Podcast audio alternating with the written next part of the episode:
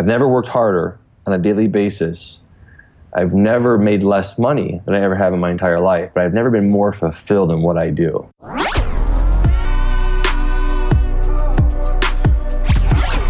Welcome to the Food Startups Podcast. You just need the packaging to shout off the shelf. It's a different world when you actually think about adding value. But to be able to play now is definitely going to require some new thinking out there. Hang out with us and learn how to grow your food business.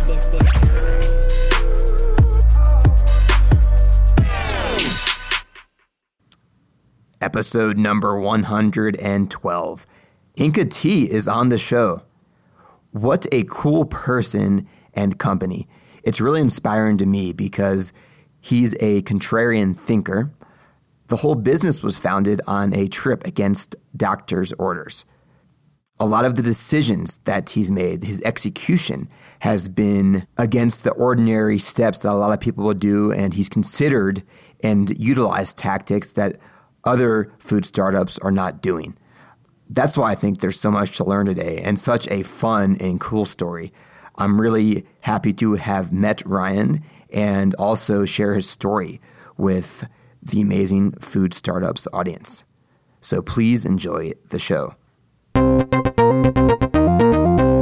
He is a 20 year veteran in the marketing and sales industry with extensive experience delivering bottom line impacting accomplishments for nonprofit and corporate organizations through effective strategic marketing, new biz dev, and relationship building. We'll talk about relationship building later in the show. Yeah, I mean, he's just had a storied career, vast knowledge and proven success in you know, raising corporate funds, gifting and sponsorships, business solutions. And to be fair, Ryan's worked in the corporate world for a while. You can tell because it, it reads a lot like a resume. He's a very impressive guy and his career experience includes key positions at various companies, including regional market manager for Living Social, which is you know an online marketplace, and he was a uh, senior recruiting manager at a Fortune 500 company, Robert Half International, and other jobs in the big Fortune 500 space or, or corporate space, which is so interesting because you wouldn't think by reading that how interesting and adventurous of a guy he is. Not to say that everyone in the corporate world is boring, just got to put that out there. But uh, in 2014, he uh, started a brand called Inca Tea, and it was on a trip on the Peruvian Mountain Trail with a Sherpa named Edgar, and he introduced them to purple corn. I always say chicha morada, but it's really maiz morado. Uh, we'll definitely put some photos up. It's uh, I've seen it fresh in grocery stores. It's, it's amazing. It's actually purple corn. Uh, it's awesome. I don't know why they don't sell it fresh in the US. But anyway, it's a superfood, right? And it, it fights against a host of medical conditions. So he gets back from this trip, changed, and he's like, this is what I'm going to do. And uh, even taking it on this climb, and we're talking high altitudes here. Bogota, where I'm coming from, is 7,800 feet. I believe this is going to be higher.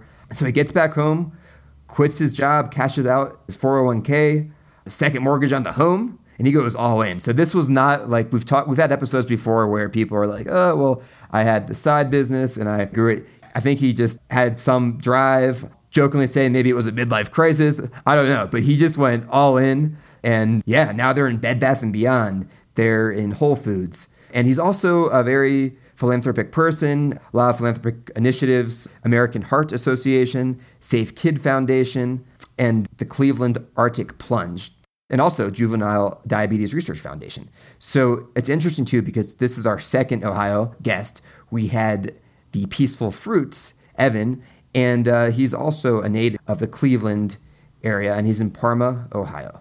Um, he also likes soccer, skiing, and water sports. In one article, he's been referred to as a wiry Robert Downey Jr. lookalike. he is the founder of Inca Tea. Yeah, Ryan Florio, thanks for letting me read out that long introduction of you. Yeah, hey, no problem. I appreciate it. so, Ryan, uh, how's everything going? It's going really well, man. Thanks for having me on today. I appreciate it. Yeah. So, do you ever get called Robert Downey Jr.? It's funny. I, I do every once in a while, depending on how I do my hair. My hair has a lot to do with the whole overall look, but I do get that quite often, which out of most celebrities, I'm okay with that. Especially his his his nowadays. I mean, back in his drunken Stuber days, I, I would want to be called Robert Downey Jr., but he's actually a class act now. cool. Yeah, it's true. I always feel for the people that have the name like Charlie Manson or like Aaron Hernandez who have like these infamous names. And then Yeah, right. uh, it's funny. One of my customs brokers in LA that helps us import fruit. His name is Aaron Hernandez, and I was like, and he's like, yeah, this is Aaron Hernandez, and he's like, dude, I know. I wish it could have been like any other NFL player, not the guy that uh, you know killed uh, ten people. But uh, Yeah, right. So yeah, overall, I think you made out okay. yeah, right, exactly. and and Ryan, just like talking to you this morning and and reading about you, like I, I want to know, like growing up in Ohio, what was your childhood like? Uh, what were you interested in? Yeah, I mean, Ohio has this stigma alongside of it as a place where there's a lot of cattle and, and open fields. But you know, growing up in a suburb of Cleveland, it's quite the contrary. And I was a big soccer player growing up, so I played soccer all throughout grade school, high school. I played Division One soccer in college. You know, I was on the junior Olympic team, traveled internationally. I mean, I'm, I've gone over 37 countries and counting. And I mean, childhood was great here, but a lot of my family and friends always instilled a super strong and hard work ethic, which I'm thankful for today. And also just really high morals and values, I think, here in the Midwest. And you can say that pr- pretty strongly amongst all the states around Ohio.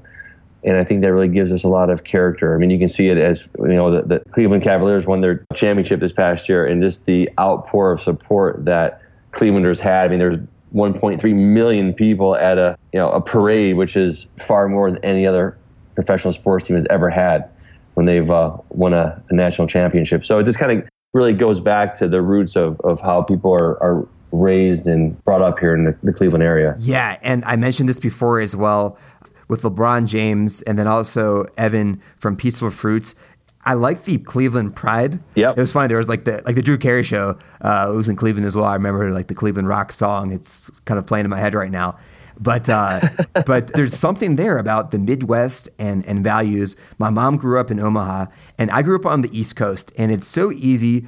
And this is not all, so don't judge all of us, Ryan. But some people on the East Coast and West Coast think like the United States is literally just the East Coast and West Coast, and it's a huge ignorance because, um, and I know you won't take offense, offense to that because you're like a, you're like a fun loving guy, but Yeah. it's it's really ignorance on their part. You know, I was just in Kansas City, which I think is awesome. There's definitely something, and I've been to Grand Rapids, Michigan. Like the the family values that are instilled there, I see it at a higher rate than I do honestly on where I grew up and on the East Coast. Yeah, it's true. And like you said, it's nothing to take away from everybody else around the country, but it's, yeah, people here in the Midwest are just a great group of people, which I'm, I'm proud to say I'm from Cleveland. I mean, it's funny. Everybody's like, hey, would you ever move out of Cleveland or, or continue your operations in a, in a bigger market? And like, I'll never leave here. Just the, the support that we get from a, a, a local standpoint has been above and beyond anything I could have ever, ever imagined before. Right on.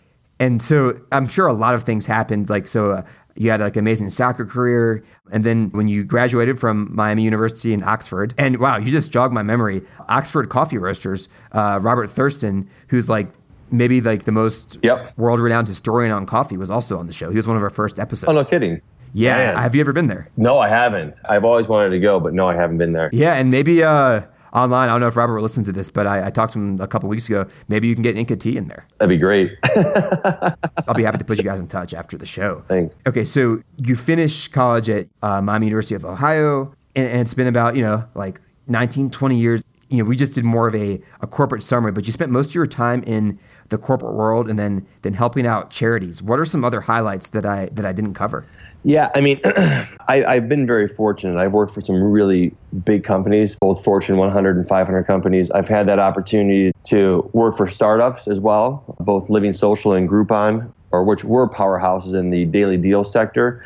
So I, I had that that rare chance to really see how these big organizations work, as well as these small infant startup companies work. And I consider myself lucky because I, I really took all those things that I've learned in both cases and, put them together to start what I have now, Inca Tea. You know, I traveled a lot. Um, you know, after college, I did what most people do, and I you try to get a job to make your family and friends proud of you for what you've you know done the last four and a half years in school, and show them that your education didn't go to waste. But at at an early sense, I knew that at the end of the day, it wasn't for me. Working in a cubicle, working for quote unquote the man, making someone else a lot of money, just really wasn't in my cards. And I've been a serial entrepreneur my entire life, and I've tried a dozen different business ideas, some of which have been successful monetarily, but even the ones that weren't successful monetarily, I, I still took away a really positive, you know, educational piece from my from my trials and tribulations, and you know, it's really gotten me to where I'm at today with Inca.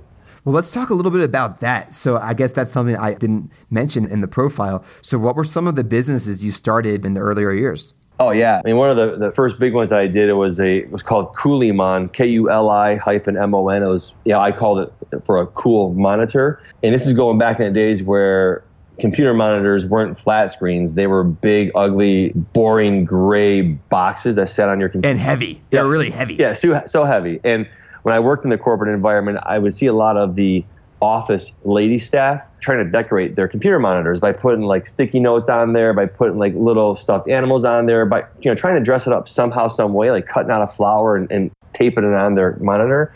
So I thought, what better way than to actually dress up your monitor by putting a piece of cloth that was cut to the dimensions of a specific monitor, and we fastened fastened it with an elastic strap in the back, and this way you can dress up your monitor in different fabrics and textiles and colors, whether jean material with a, a pocket on the side that you can put your pens and, and pencils in, or a daisy type of fabric. I mean, we had hundreds of different styles and colors to choose from. Literally, wouldn't you know, a year later, the flat monitor comes out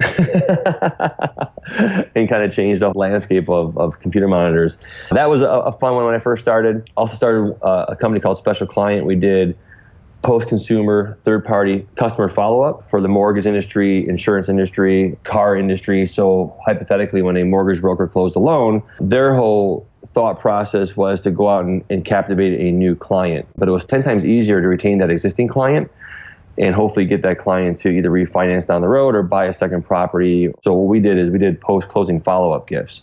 We would send out a, a nice thank you letter on behalf of the mortgage broker with trigger point postcards every three, four, five months, whatever you wanted. You know, there's different packages that a broker can choose from. We would send out a, a really nice gift to the, uh, customer along with birthday cards, anniversary cards, just to really keep that mortgage broker in front of that client for the life of the loan. So if that client were, like I said, ever refinance or buy a second home, the first person they would call would be that mortgage broker. So th- I mean, those are just some of the very few things that I've started. But you know, I'm sure as most entrepreneurs, as kids, you cut grass and you try to sell ice cream, you know, or a lemonade stand on the street. Shovel snow. Yeah, yeah, you shovel snow. I mean, I would sweep, I would broom uh, one of my neighbor's garages out once a month for like five bucks. And now that lady, she's 65 years old. She works for me at my cafe. Wow. So uh, it all it all goes around in full circle. Yeah, I, I, lo- I love uh, when that happens, and especially when you're in a conversation, you're like, and with the very same airline that you work for, whatever type of thing that that ties it together. I, I think that's awesome. And Yeah. so let's uh let's move into Inca Tea, and just to close out the last part of the conversation, I, I'll have Sure. just two comments here. One is so there actually was a lot of entrepreneurial spirit and activities that went on before this because I, I was originally under the impression that you just kind of like left the corporate world and full like gung ho into this, but you had always had the entrepreneurial edge and had businesses before.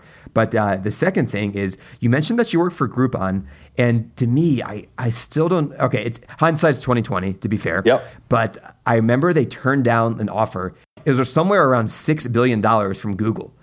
Were you at the company at that time? Yeah, it was funny. I was at both companies. I was the 28th person hired at Living Social, and I watched it grow to about 5,000 employees. So that, that whole growth process was unbelievable. So I was there during the seed funding from Amazon. Amazon gave Living Social almost $400 million. And so that really catapulted us into the next stratosphere. And then I got recruited by Groupon because I had so much knowledge from Living Social, and I was able to grow the, the Cleveland market into a powerhouse in the, in the daily deal sector. And I was there at Groupon as well when they had a big offering. And it's in hindsight, I mean, the the daily deal space, it was it was ingenious. It was a great way for local businesses to really market their product or service without any upfront money. At the end of the day, and I think the reason why these sites are really no longer talked about like they once were, you know, four or five years ago, it's because it truly hurt the small businessman. And you know, it was uh, it was one of those things where I think it was worth trying once or twice, but at the end of the day, it just didn't make sense financially for these small businesses to start giving away these great deals and making literally a quarter of what they would normally make on a purchase. Great analysis. And it was just to me, it was like Groupon turned that down, right? I mean, so they, they didn't get sold. Yeah, and crazy. And uh, well, listeners, if you ever have a billion dollar company and you get offered a billion dollars, I'd highly recommend selling. Take it. Uh, but uh, I mean, hey, Snapchat, yeah. they turned it down and, and they're uh, they're still growing from Facebook. They were like 24, like some kids, like 24, 25 years old. But uh, that's always stuck out to me as an interesting lesson. And that obviously, it doesn't have to be billions; it could be millions. Cool. Yeah, so yeah, Inca Every, every entrepreneur should have a number in their mind at right. which they would sell at. And if you get, if you get that number, you sell it. Don't be greedy because a lot of people get burned at the end of the day. Totally, it, it's easy to get greedy, and it, it, could happen to me. I think it could happen to anyone in the sense that like not just your ego, but you just see the excitement, you feel it emotionally. You're like, man, this keeps growing. It, it can't go down. And this is just kind of just yeah. human biases so that, are, that we have to kind of counteract against. But Ryan, I want to move into Inca Tea. This is what you started. You're on a hike with your friends uh, in in Machu Picchu, and uh, was it something where you're like camping at night? You're like around the fire. You're like, man, I need to turn this into a business, or was it on the plane back to Ohio? When did you exactly get this idea? Well, four years ago, I had a, an awesome opportunity to travel to Peru and hike the Inca Trail with my two best friends. I have a lot of physical health problems. I've had both my knees done and my back operated on. And so my doctors told me I probably shouldn't do this hike because if something were to happen to me in the middle of the Andes, rescue is near impossible. Cell service doesn't exist. And to get out of that, that you know that trail, it could be two, three day hike on back of horseback. So being a little stubborn and wanting to spend this this really cool opportunity with my friends, I decided to go anyways. Literally the first day of our hike, our Sherpa over an open fire boiled some water. He threw in purple corn some cinnamon cloves, apples, and pineapples, and started boiling boiling this concoction. Yeah, I was laughing with my friends because I'm a picky eater. I, I like pasta, meat, potatoes, pizza, candy here and there. So the fact that this guy was boiling water and putting corn and all these fruits and vegetables in and spices, it, it kind of piqued my interest and kind of scared me at the same time. So we asked Edgar, who was our Sherpa, you know, what it was, and he explained to us that it was an old ancient Incan tea recipe. He's like, you know, you must try it. It's really good. So you know, all jokes aside, he poured this concoction into our glasses, and it was this beautiful, deep purple color. I took a sip and fell in love with it right away. You know, we had our little water tablets that we that we brought with us just to purify the water from the streams or rivers to put in our water bottles every day. I asked Edgar, I'm like, hey, is there any way that we can make this a few times a day, like during our you know breakfast, lunch, and dinner, that we can fill our water bottles up? If that way we know at least the water was boiled, probably won't get sick from the from the, the water from that point forward. And it actually tasted really good. And he was like, yeah, no problem. So we ended up drinking this for the next 10 days. Literally, I mean, I probably drank a gallon and a half of this every single day. And I never felt better physically in my entire life, which I was rather surprised from. And I, and I didn't know if it was from this, you know, what they call chicha morada, or was it just because I was as high on life because I just, you know, had this great opportunity to travel down the Peru and, and hike the Inca Trail in the Andes Mountains. But when I came back to the States, I Googled purple corn because you always hear about food products being made with blue corn, for instance, like blue corn chips you see in grocery stores everywhere, but never purple corn, or at least back four years ago. And the first thing that popped up on Google was a doctor down at Ohio State University that's dedicated her entire career studying purple corn. And she is literally the world expert in purple corn. And she's in charge of the food and science lab at OSU, which is one of the biggest and best in the world. And her studies over the last 20 years have shown that purple corn helps with joint inflammation, diabetes and weight loss, helps prevent certain cancerous cells, great for your cardiovascular system, has more antioxidants than any other fruit or vegetable in the market, and rebuilds collagen in the skin. And I was like, wow, if it helps with joint inflammation, this is exactly why I felt so great during my 10 day hike. And I have a lot of joint problems. After reading her studies, two weeks later, I literally quit my job, cashed in my 401k, and ended up taking a second mortgage on my house and my parents' house and started Inca Tea in my parents' kitchen two and a half years ago. That's amazing, and I uh, I really admire how you the famous quote by Hunter Thompson just kind of buy the ticket, take the ride. Life is short, yeah. right? And like sometimes the doctor said, maybe you shouldn't go, uh, whatever, but you just went and did it, and that changed your life. So I, I really admire that. Yeah, thanks, man. Yeah, it did. It changed my life for the better. It's yeah, I love what I do every day because I I in turn change people's lives you know, whether I give them a, a great product to drink or a new tea to try, or I even captivate people who don't even drink tea because my tea has such a, a great flavor profile, more so than most teas on the market. and it also has a lot of extra health benefits that have you know helped a lot of people out in the past you know two and a half years. That's awesome. After the call, I'm going to order some of this for uh, my dad because he's a diabetic. Oh, yeah. And my mom kind of likes this type of stuff. I want to go into something that you mentioned earlier, and it's the airport kiosk. Yeah. That stood out to me when I looked at that. And so tell me kind of how the idea came about and how it's changed your company. Yeah, sure. So I launched Inca Tea February 10th, 2014. And you know, I didn't have any investors. You know, I was using minimal money to get everything up and going. And my goal was to be in 50 stores within the first year of business. Uh, within the first two months, I was in over 100 stores and counting. And I always try to think outside the box and how to market. And since I didn't have any capital or any investors, I was thinking instead of doing the traditional marketing and advertising, yeah, I wasn't going to do any kind of online deals like Living Social and Groupon just because the margins weren't there. I was thinking how I can spend what little money I had and have the biggest impact.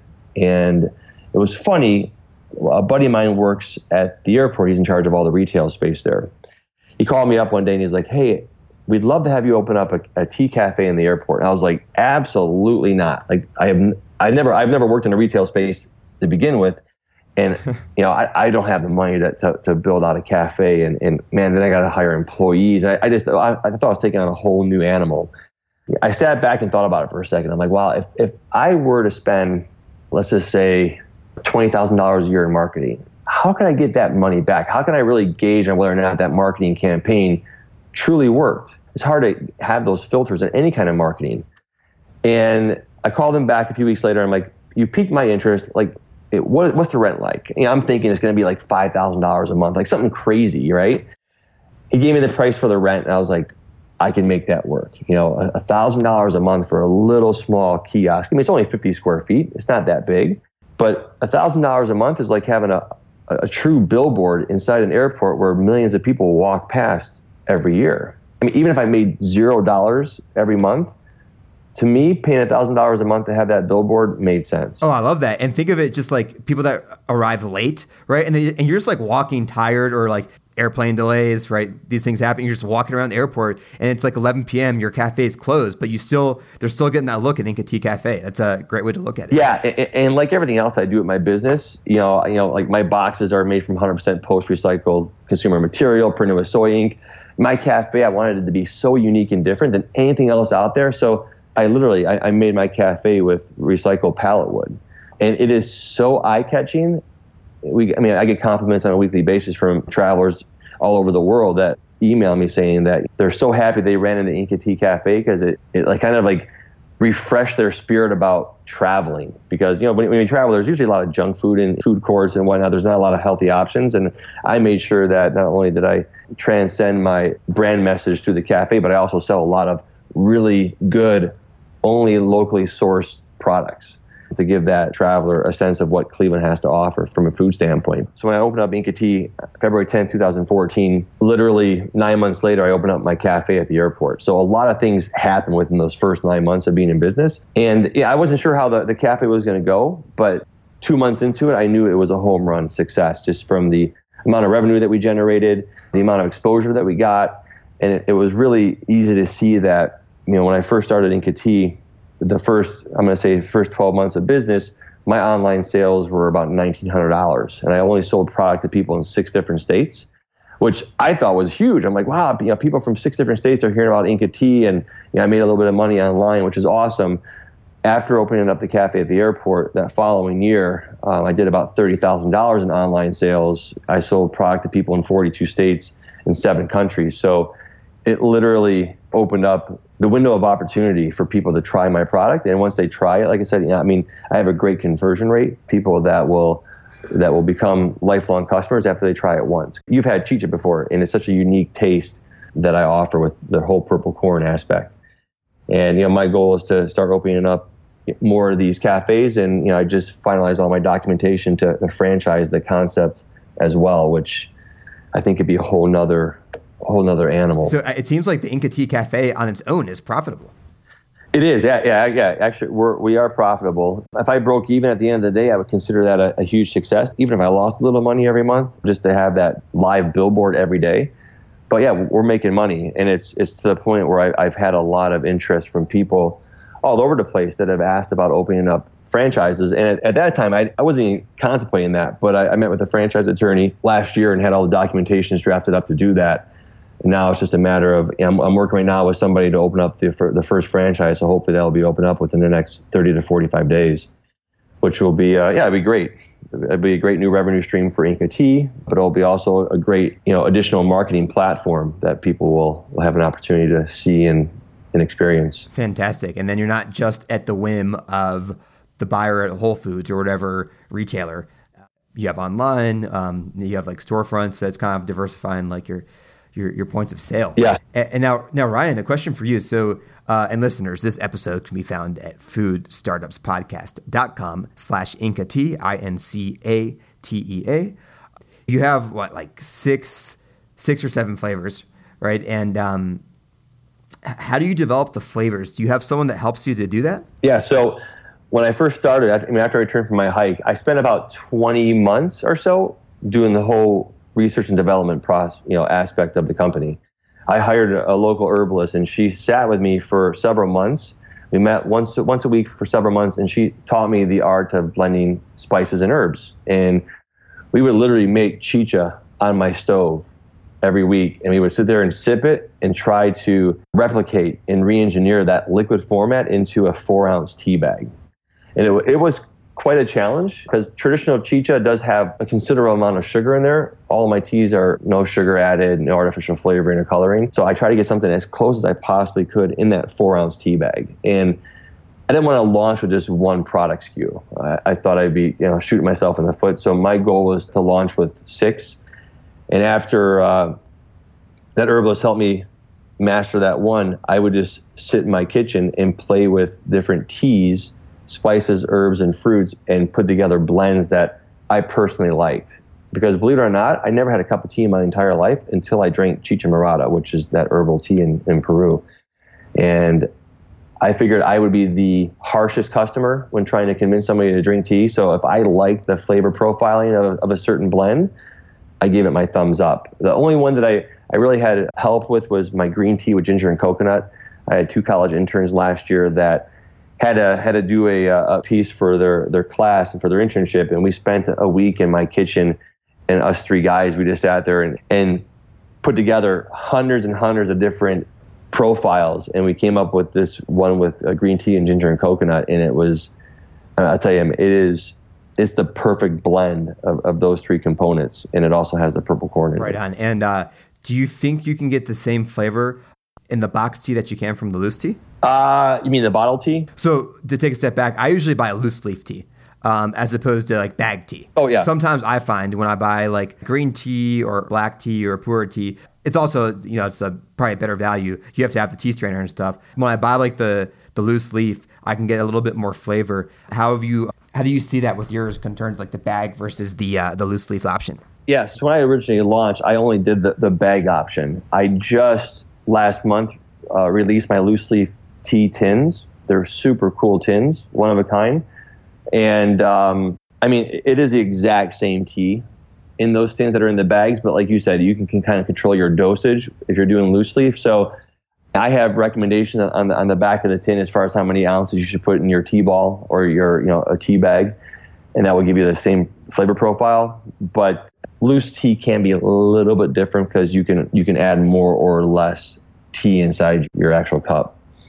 But I mean, I, I think they're I think they're the same because my tea bags are much fuller than traditional tea bags. Most tea bags are about two grams in weight. My tea bags are four grams in weight. So I, I put a half the amount of ingredients in a tea bag because I want the consumer to have an amazing experience drinking my cup of tea. That's awesome. I uh, two more questions for you finishing up here. The first is okay. You mentioned in an interview, and and I don't know if um, you know if you've changed your mind, but I, I'm curious do you still want to go on? I know you got you were a finalist before. Do you still want to go on Shark Tank? What are you thinking about in terms of investment versus self funding? Like I basically staying self funded as opposed to adding investment. Yeah, I'm I'm at that point now where I, I do need an influx in capital. I've personally have only sold like me personally going out knocking on doors trying to get into new new businesses. I've probably done that only 20 days in the last two and a half years. And every time I go out and try to sell a new client, I've sold them. I, I haven't approached a grocery store or grocery store chain that has ever said no. Every one of them said have said yes. So I spend 95% of my time, actually probably 97% of my time in my warehouse stuffing boxes, doing all the customer service things, doing all the online orders, accounts payables, account receivables. I do everything, which I should do everything as, as, a, as a startup business and as a business owner. But my love for what I do is really going out there and having people try the product, selling the product, and trying to get it into more doors. And I can't do that unless I have more inventory and more back end support. And there's only so much you can self fund and you know the margins on tea aren't huge. I'm not selling cars. I'm selling a box of tea, and sometimes a box of tea can last a consumer, you know, a week. It can last them two months. So it's not like bottled tea where you buy a bottle, you drink it in one sitting, and then you have to go out and buy another bottle, or you buy a six pack and you can drink the whole six pack in a day.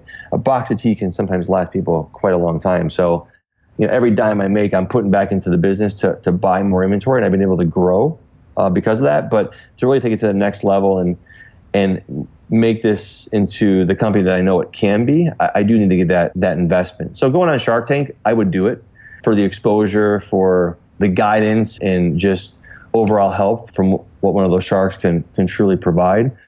But if I can even get a uh, a loan from somebody, I, I, would I would do a, a low interest loan, maybe a convertible debt, something like that I did. I mean, I spent the last 10 months putting together my business plan. You know, I'm trying to raise between two and $3 million right now so I can take it to the next and, level. Okay, Ryan, fantastic. I appreciate the analysis there.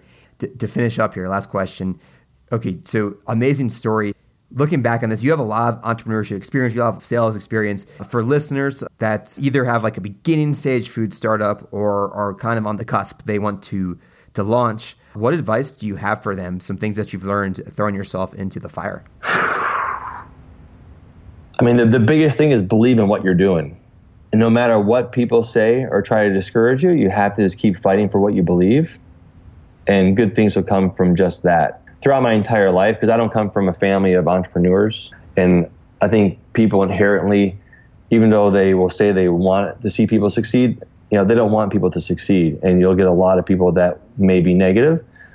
But man, at the end of the day, you just have to truly be happy with what you're doing. And you know, I finally found my passion, and I think most entrepreneurs have to try several things and fail at some of those things in order to really learn about what it is they need to do in life.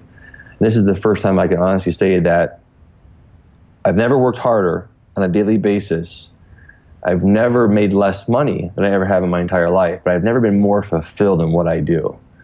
And, and that transcends on a daily operation for me. And people, they see my passion, they see my love, they see the the willingness I am to to really make this a success because I love what I do every day, and and, and nobody can ever take that away from you. In this day and age, there's a lot of haters out there and whatnot, man. But if you love what you do, it nothing will ever matter with what people say or, or do to try to, to try to bring you down. Which man, that's my biggest advice is just really follow your dreams and, and, and, have that passion for what you, you love to do. Wow. And, and this episode, you talk the talk, but you also walk the walk. And I want to say two things. One is I tend to find when you're doing, I'll say any type of uh, you know any type of artistic project, right? It doesn't necessarily need to be entrepreneur. You could say uh, I, I want to start a band or write a, a novel these types of projects, you tend to get that same type of hater. And I don't know, I don't think it's ill will most of the time. A lot of times is when you tell someone you're doing something like this and you're kind of following your dreams, it scares them on a subconscious or maybe conscious level. It's like, man, what am I doing? I'm not following my dreams. So I need to like kind of bring other people down there trying to do that. So I don't feel bad that I'm not fulfilling my personal dreams. I've kind of seen that psychological thing go on a couple times before. And I, I want to also recommend a book if you haven't read it, uh, Ryan, and listeners as well. This is like everyone should read this book. I mean, everyone. It's called yep. The War of Art by Steven Pressfield. Not The Art of War, uh, which is by Sun Tzu, but The War of Art. And it talks about this and, and the mindset. It's a beautiful book. I've probably read it uh, 10 to 15 times in English and Spanish. I have the Spanish copies down here in Colombia, and I give it to people when I meet someone that I think could, could benefit from it. But uh, that kind of goes into a little bit of what you were talking about and kind of just the, the yeah the war of, of making great art or, or, starting a business. But ryan thank you so much for coming onto the show. You can get in contact with him at incatea.com uh, incate.com yeah ryan is that the best place on the website for people to reach out to you? Yeah You know, I have one of those contact us tabs, and you just fill out the inquiry form. And being a uh, a business where there's only one, everything comes to me. So I respond to everybody with with within usually 24 hours, and I still to this day, every time I have someone order product online, I literally handwrite a thank you note to everybody. Even if it's somebody who has a monthly subscription, I'll, I'll handwrite a, a new and exciting note for that person each month. So I just that those little touches I think go a long way with people. That's a great nugget of advice to end with, like the handwritten thank you note, especially today with everything being digital. Handwritten notes are more powerful today than Yeah. they were 20 years ago uh, for that same reason. Yeah, thank you so much, and I'd love to have you on in the future as your franchise and uh, Inca Tea grows. Thanks, man. Uh, My pleasure. Whenever you need me on, let me know.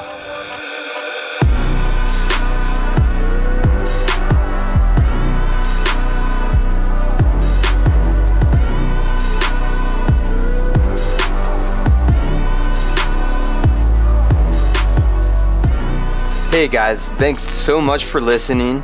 And as always, if you have any questions or comments, find us online at foodstartupspodcast.com.